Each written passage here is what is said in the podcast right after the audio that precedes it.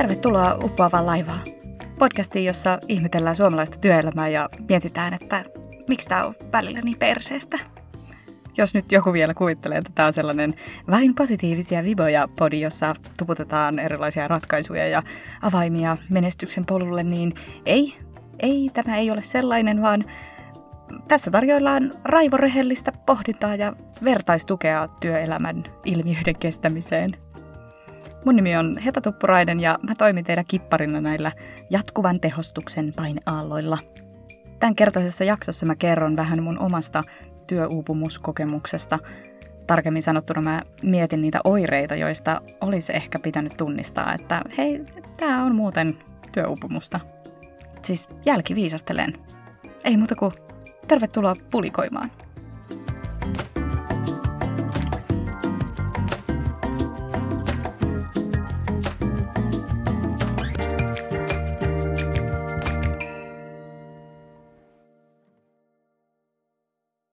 Työuupumus, burnout, uuvahdus, burnis, burnis.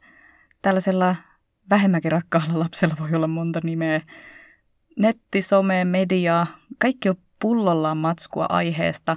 Tosi monet eri tahot tarjoaa vaikka ja mitä oppaita siihen, että miten sä tunnistat työuupumuksen.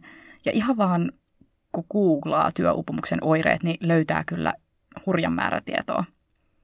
Silti mun oma kokemus tästä aiheesta on, että sitä on oikeasti ihan todella vaikea tunnistaa itsessään. Monet oireet ilmaantuu semmoisen pitkän ajan kuluessa, ne vähitellen kasaantuu sellaiseksi sumuverhoksi sun silmien eteen, eikä sitä edes muista, että millaista se elämä oli silloin joskus, kun niitä oireita ei ollut. Ja jos sattuu niin, että oma lähipiiri, se sun oma, oma ihana kupla työpaikalla tai vapaa-ajalla tai pahimmassa tapauksessa molemmissa – kokee enemmän tai vähemmän samanlaisia oireita, niin sitä sokeutuu vaan entisestään. Ajattelevaa, että hei, kaikkihan me nukutaan huonosti ja valitetaan väsymystä ja kaikki kertoo, ettei työ motivoi tai tunnu merkitykselliseltä. Mun omasta työuupumuksen aiheuttamasta romahduksesta, siitä, siitä sellaisesta seinään ajosta, on jo melkein kaksi vuotta aikaa – ja vasta nyt mä alan oikeasti ymmärtää paremmin ja tunnistaa kaikkia niitä oireita, joita mulla silloin oli. Ja siis, nyt mä oon rehellinen, mä tunnen itteni idiootiksi, kun mä luettelen näitä kaikkia. Siis mulla on aivan sellainen olo, että siis mitä helvettiä nainen, että miten sä olit näin sokea näille kaikille oireille, että näähän on ollut tosi selkeitä. Mutta ei ne vaan siinä sen hetkisessä tilanteessa tuntunut yhtään siltä. Sitä oli vaan niin jotenkin turtunut siihen tilanteeseen ja oloon, siihen sellaiseen, kai se oli jonkinlaista voimattomuutta. Sitä vaan kuvittelee, että tällaistähän tämän kuuluukin olla ja kaikilla muillakin on rankkaa ja jos mä en nyt jaksa tätä, niin mussa täytyy olla joku vika ja mä oon varmasti maailman ainoa ihminen, joka romahtaa tällaisten asioiden alle – mutta siis ainoahan minä en ollut. Hei, en, en todellakaan. Nimittäin, nimittäin äh, tuli just lennosta semmoinen idea, että pitäisiköhän mun olla semmoinen masentavien työelämäfaktojen korneri, jolle voisin kehittää vaikka joku oman pimpelipompeli tunnarinkin, mutta no joo, no, nyt meni vähän sivuraiteelle, mutta siis ensimmäinen masentava työelämäfakta on se, ettei työuupuneet, masentuneet tai ahdistuneet todellakaan ole yksin. Erilaiset mielenterveyden häiriöt on ylivoimaisesti suurin tilastoitu syy nuorten aikuisten, siis alle 35-vuotiaiden, pitkille sairauspoissaoloille. Näin raportoi Kela syyskuussa vuoden 2022. Heltti on puolestaan tämmöinen erityisesti ajatustyöläisiin keskittyvä työterveyspalvelun tarjoaja, ja he on raportoinut jo kahden vuoden ajalta lukuja, että erilaiset – psyykkisistä syistä kirjatut saikut on ylittänyt määrällisesti kaikista muista syistä kirjatut saikut. Ja siis nämä luvut on vuosilta 2020 ja 2021. He ei ole vielä julkaisseet tuon viime vuoden 2022 lukuja. Että kuulkaa, jos teitä masentaa, ahdistaa, uuvuttaa, niin ette ole ainoita. Ja jos kerran meitä tällaisia erilaisista mielenterveyden haasteista kärsiviä on niin paljon, niin no se kertoo, kuulkaa siitä, että systeemissä on jotain vikaa. Buffet-pöytämme erikoisuutena tänään realiteeteista kieltäytymistä. Mausta pomosi mieltymysten mukaan toksisella positiivisuudella tai vaikkapa merkityksellisyyspakotuksella. Huuhdo kokonaisuus alas suositulla drinkillämme verta, hikeä ja kyyneleitä. Tervetuloa! Mä luen teille Suomen työterveyslaitoksen uusimman työuupumuksen määritelmän. Työuupumus on työperäinen oireyhtymä, joka koostuu neljästä ydinoireesta. Niitä ovat krooninen väsymys, henkinen etääntyminen työstä, eli kyynistyminen, kognitiivisen toiminnan häiriöt, esimerkiksi keskittymiskyvyn heikentyminen, sekä tunteiden hallinnan häiriöt, kuten äkilliset tunnereaktiot. Näin määriteltynä työuupumus on kyvyttömyyttä ja siitä johtuvaa haluttomuutta panostaa työhön. En tiedä millaisia fiiliksiä toi määritelmä teissä herättää, mutta minä kaiken tämän kuluneen ajan ja aihepiirin tutustumisen jälkeenkin edelleen jään tosi voimakkaasti jumiin tuohon kohtaan kyvyttömyyttä.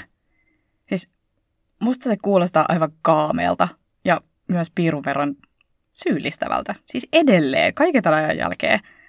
Vaikka mä kuinka jo pystyn täysin myöntämään, että niin, itse asiassa silloin saikulle jäädessä, niin kyllähän mä siis olin faktisesti työkyvytön – siis mähän olin kyvytön ihan normaali elämäänkin. Ja sitten myös jossain vaiheessa myös erittäin haluton niitä töitä kohtaan. Mutta siis joo, jännä miten toi vieläkin kuulostaa musta niin pahalta. Ja siksi mä tosi hyvin ymmärrän, että jos joku vaikka epäileekin itsessään työuupumusta ja menee ettiin tietoa aiheesta ja törmää johonkin tuommoiseen tekstiin, niin no siis voi olla, ettei tunnista tai halua tunnistaa itseään siitä – mutta mä nyt kuitenkin yritän jotenkin hähmäisesti sijoitella näitä omia oireitani noiden neljän työuupumusta määrittävän piirteen alle, joista ensimmäinen on siis krooninen väsymys. Mun on pakko myöntää, että mä tajunnut ollenkaan sitä, kuinka väsynyt mä olin, ennen kuin siis vasta sitten kun mä jäin saikulle ja nukuin monta viikkoa semmoisia kymmenen tunnin yöunia ja monen monen monet päikkerit vielä päälle. Niin kauan kuin mä muistan, niin mulla on väliajoin ollut jonkinlaisia nukkumisvaikeuksia. Joskus ne on ollut lieviä ja joskus pahempia. Joskus ne on kestänyt viikkoja ja joskus lyhyemmän aikaa. Enkä mä siis varmaan tähän päivään mennessä olisi ilman tätä uupumista tajunnut edes yhdistää niitä stressiin. Että ne siis johtuu siitä, että mä oon stressaantunut. Mä aloin siis jossain vaiheessa heräillä keskellä yötä – yleensä noin kahden, kolmen aikaan. Ja sitten mä valvoin muutaman tunnin ennen kuin mä nukahdin uudestaan. Joskus pahimmillaan mä saatoin herätä vaikka silloin kolmelta ja, ja sitten valvoa ihan aamuun asti. Se herääminen tuntui siltä, kun mun, kun mun aivot olisi jotenkin lähtenyt kiihdyttää ihan välittömästi, kun mä heräsin. Siis niin kuin mun ajatukset olisi joku hitto urheiluauto tai Tesla tai Siis kroppa on ihan unessa vielä, mutta ajatukset vaan paahtaa ihan täysillä menemään. Ja nehän ei siis todellakaan ollut mitään hedelmällisiä ajatuksia tai, tai edes järkeviä, vaan useimmiten mä listasin jotain työjuttuja ja että mitä kaikkea mun pitää seuraavana päivänä tehdä ja missä järjestyksessä. Ja siis mähän on todella järjestelmällinen tyyppi. Mulla oli kyllä kaikki tudulistat valmiina, että sen kun vaan alkaisi aamulla tekemään, mutta – jotenkin mun aivot, en mä tiedä, ne vissi ilmeisesti oletti, että silloin keskellä yötä on jotenkin sopiva hetki alkaa tarkastelemaan näitä tehtäviä. Tai sitten toinen vaihtoehto, johon ne ajatukset juuttu, oli painajaiset. Mä näin, näin siis aika paljon painajaisia ja kaikkia ahdistavia unia ja sitten kun mä heräsin, niin mietin, että no mistäköhän hitosta tuokin nyt oikein tuli. Työpäivät mä sain aina kuitenkin hoidettua. Toki ne siis tuntui välillä tosi tahmeilta ja hitailta ja vaivalloisilta – mutta sitten tuollaisen huonosti nukutun yön ja työpäivän jälkeen oli todella hankala saada itsensä lähtemään vaikka linkille tai ylipäätään tekee yhtään mitään, siis mitään kivaakaan. Töiden jälkeen oli aika lailla loppu henkisesti ja fyysisesti. Näihin samoihin aikoihin mulle alkoi ilmaantua kaiken maailman pieniä kolotuksia ja särkyjä. Monet ää, työterveyslääkärit ja muut asiantuntijat sanoo, että on aika tyypillistä, että tämmöinen pitkittynyt työuupumus alkaa oireilla kropassa jossain vaiheessa. Ja sinne lääkäriin saatetaankin hakeutua ihan jonkun fyysisen syyn takia ilman, että se ihminen itse ymmärtää ollenkaan, että hei, tässähän on siis kyse jostain kroonistuneesta stressistä. Ja siis nämä fyysiset oireet, ne voi olla siis melkein mitä vaan, vaikka joku tosi sitkeä flunssakierre, pitkittynyt päänsärky, vatsaoireita, pahimmillaan joku vatsahaava, oikeasti siis lähes mitä vaan. No mulla oli pitkään pääkipeä, ei siis koskaan sillä e, etten olisi kyennyt tekemään töitä, hehe, vaan siis sellainen niin kuin, ärsyttävä, jäytävä jomotus jossain tuolla silmien takana. Niskat oli ihan jumissa ja siis tosiaan koko kroppa tuntui enemmän tai vähemmän kipeältä. Ja luonnollisesti mä siis syytin vaan itteeni siitä ja omaa laiskuuttani tästä kaikesta kipuilusta, että pitäisi liikkua enemmän ja liike on lääke ja jos sattuu kroppaan, niin pitäisi vaan painaa tiukempaa liikuntaa ja jotenkin käyttää sitä kroppaa enemmän.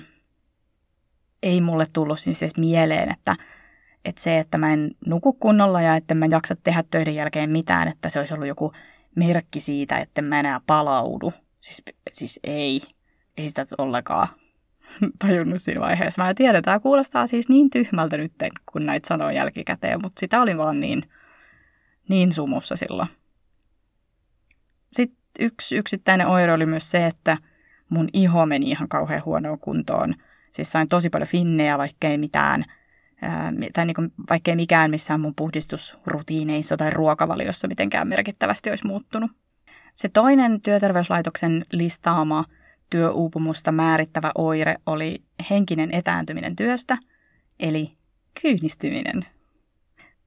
Mä itse ajattelen sille, että se varhaisin merkki tästä oli se fiilis, että mua ei enää huvita. Ja siis mä oon ihminen, jota lähtökohtaisesti huvittaa asiat. Siis totta kai on olemassa kaikki semmoisia hommia, joista mä en tykkää, ja sehän on, sehän on siis täysin normaalia, että kaikesta ei tykkää, mutta tällä mä tarkoitan enemmän sitä, että sellaiset asiat sekä vapaa-ajalla että siellä töissä, joista mä olin joskus nauttinut, niin mun oli koko ajan vaikeampi ja vaikeampi innostua niistä. Ja kun töissä oli myös tavallaan totuttu siihen, että mä oon se sellainen innostuja ja uuden kehittäjä ja luova tyyppi, niin sitten mä vaadin itseltäni tavallaan, että mun täytyy edelleen olla sellainen, noudattaa kiltisti sitä omaa rooliani, vaikka mua ei oikeasti huvittanut yhtään sellainen – ja sama vapaa-ajalla mä edelleen pidin yhteyttä ystäviin, läheisiin, kävin lenkillä kaverin kanssa, suunnittelin viikonlopuille ja kesälomalle ohjelmaa. Ja koko ajan se sellainen roolin ylläpitäminen vei vaan enemmän ja enemmän energiaa. Väsytti ja turhautti ja aika nopeasti ne sellaiset työtehtävät, jotka aluksi tuntui sellaisilta, että äh, miten tympeetä – nyt jotain tällaista tehdä, niin ne muuttu sellaiseksi, että ei saatana mitään paskaa. että tällaiseen, tällaiseen turhaa shaibaa, jolla ei ole niin mitään väliä yhtään kenellekään, että tällaiseenko mä käytän nämä mun elämän parhaat vuodet.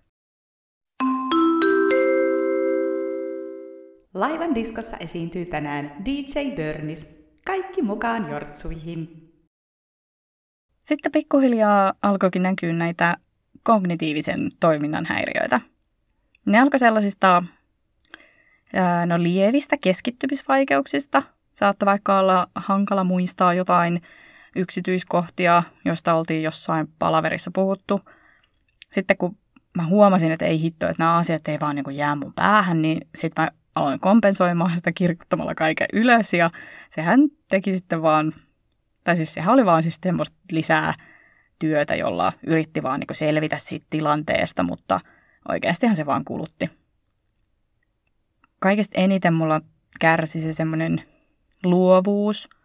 Musta oli tosi hankala innostua yhtään mistään ja ideoida uutta ja jossain vaiheessa mä pyysinkin töissä ihan erikseen, että hei, et voisinko mä tehdä jotain semmoista niin mekaanista perushommaa.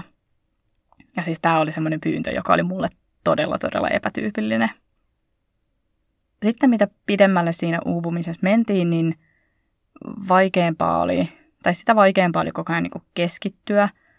Mä aloin myös hulluna pelätä sitä, että mä teen jonkun mokan. Ja mä tarkistelin kaikkea ja mä tuplatarkistelin ja triplatarkistelin.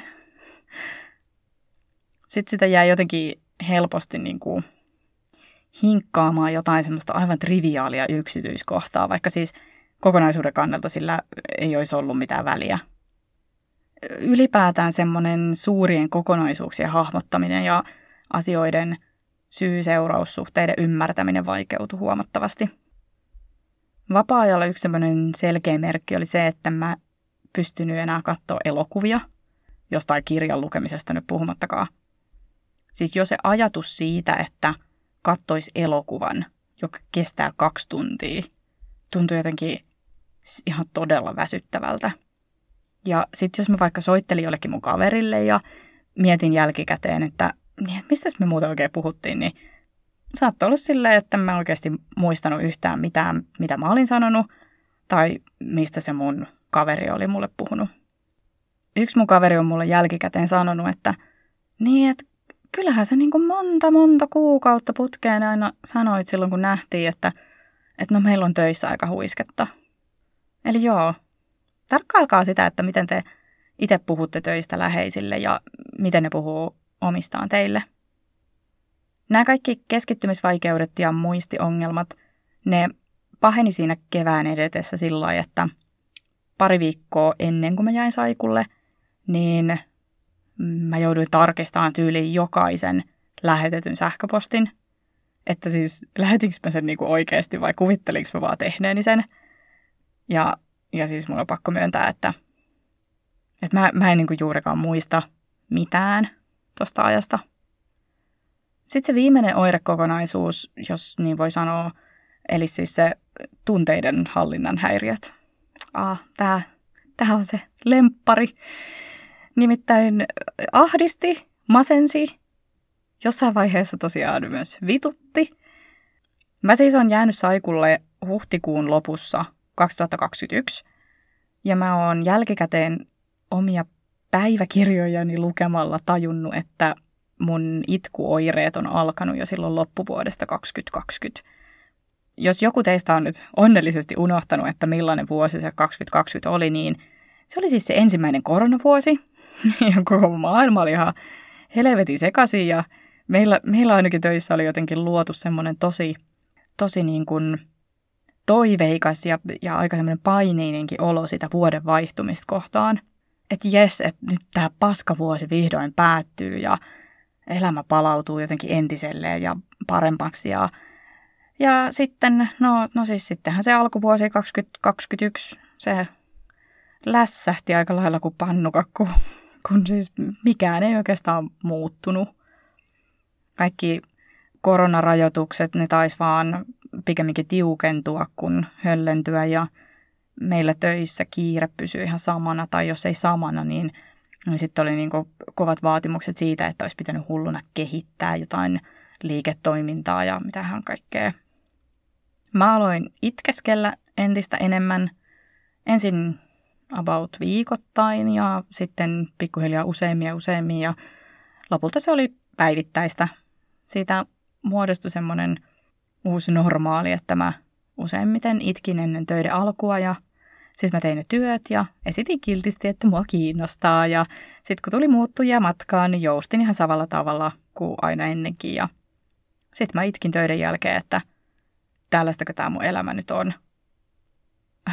siis mä muistan elävästi jotenkin semmoiset, niin kuin, kuinka monena työpäivän jälkeen, niin kuin, kuinka monena päivänä töiden jälkeen mä vaan istuin mun sohvalle ja vettä vaan alkoi vuotaa silmistä ja tuntui siltä, että eihän tässä ole niin mitään järkeä, että mun elämä on tällaista. Se oli siis henkisesti aika jännää aikaa, kun samalla oli siis niitä kyynistymisen oireita, eli tuntui siltä, että mitä hiton väliin näillä töillä oikein on – että hitto mitä turhaa paskaa, mutta sitten samalla kuitenkin välitti ja, ja pelkäs, että mitä jos mä jotenkin epäonnistun ja mitä jos mun työn jälki onkin huonoa, onko mä ihan paska, kun mä ylipäätään ajattelen tällaista. Ja meillä oli vielä siis vajaa miehitys silloin töissä, joten mä tiesin senkin, että kaikki on aika lailla sille puu ja kuoren välissä. ja että tässä on nyt vaan pakko jaksaa. Sittenhän sitä vaan jaksettiin. Itkettiin ja sitten jaksettiin taas. Mä palaan vielä siihen työterveyslaitoksen työuupumuksen määritelmään, siihen, että työuupunut on kyvytön ja haluton työtä kohtaan. Mä itse pystyin tekemään tosi pitkään töitä. En muista oikeastaan, että mikään semmoinen pakollinen asia olisi koskaan varsinaisesti jäänyt multa tekemättä. Ei edes sillä viikolla, kun sitten vihdoin romahdin ihan täysin ja jäin sille saikulle. Ja mä muistan senkin, että tämä, että mä pystyin tekemään niitä töitä niin pitkään, niin jotenkin se teki siitä tilanteesta myös tosi vaikean. Se mun romahdus konkretisoitu siis sillä että kun mä olin sen noin neljä kuukautta lähes päivittäin itkenyt, niin sitten huhtikuussa tulikin sellainen viikko, että ähm, mä, en, mä en siis saanut sitä itkua enää lakkaamaan. Meillä oli just helpottanut töissä yksi semmoinen muutama viikon tiukka puristus ja sitten oli hetkellisesti vähän kevyempää. Eli varmaan se oli siis joku tämmöinen hyvin tyypillinen stressin purkautuminen, mutta se näkyi siis sillä että mä vaan itkin ja itkin ja se ei loppunut. Sitten kun sekä työpsykologi että lääkäri kysyi multa sitä, että ootko sä, tunnetko sä itse työkykyiseksi, niin no siis mä olin sillä, että joo, joo, kyllähän mä siis pystyn noita töitä tekemään, mutta kyllä se niinku helpottaisi kauheasti, että, että jos tämä itku vaan lakkaisi.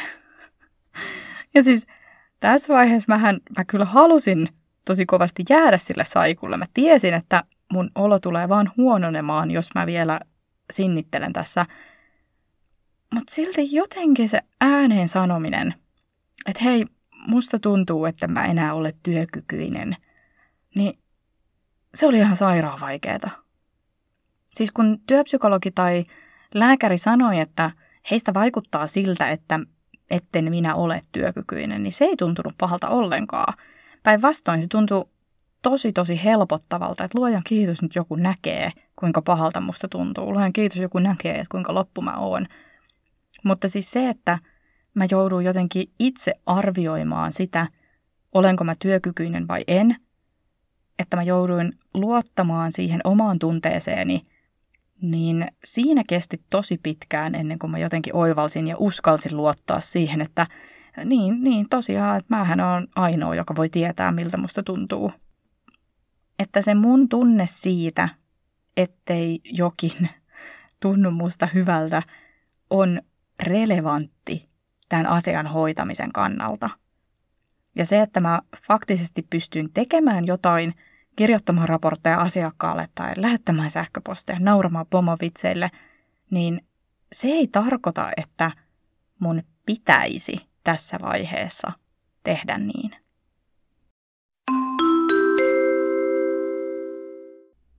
Välittömästi siivoja kolmoskannelle. Työupuneet ovat jälleen itkeneet lammikoita infopisteen eteen.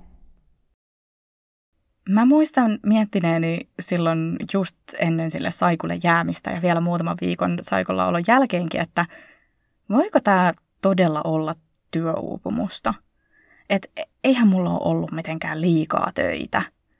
Vaikka siis faktisesti niitä töitä oli ollut aivan hitosti ja silti se fiilis oli sellainen, että no eihän näitä nyt kuitenkaan liikaa ole ollut ja jotenkin kun ne on kuitenkin saatu rämmittyä läpi ja tehdyiksi ja mun esihenkilökin oli vielä oikein tähdentänyt sitä, että ei meillä kenelläkään ole liikaa töitä ja, ja siis jotenkin mä silloin siis tosi kovasti yhdistin sen työuupumuksen – vaan siihen liian suureen työmäärään, ettei se voisi tulla muusta kuin siitä liian suuresta työmäärästä.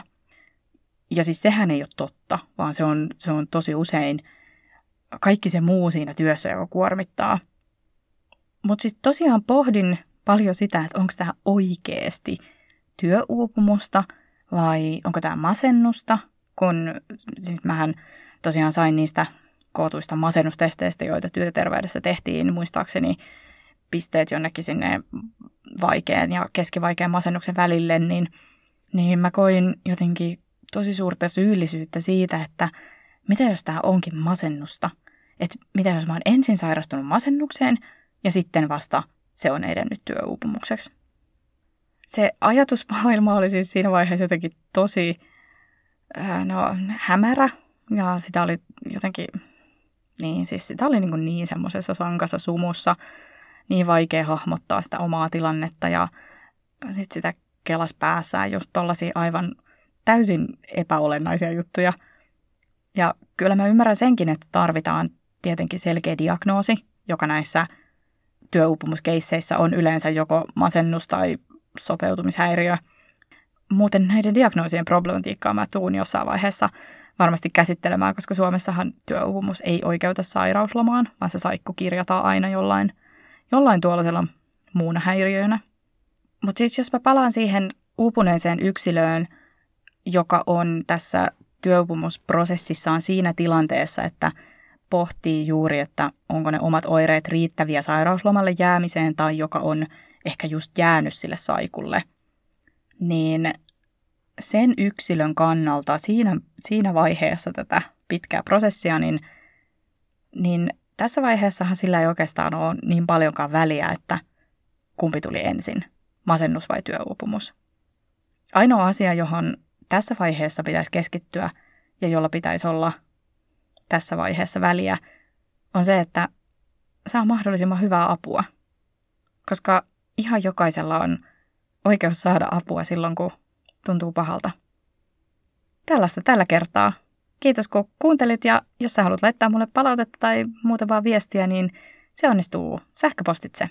Osoite on uppoava vitun laiva at gmail.com. Moikka!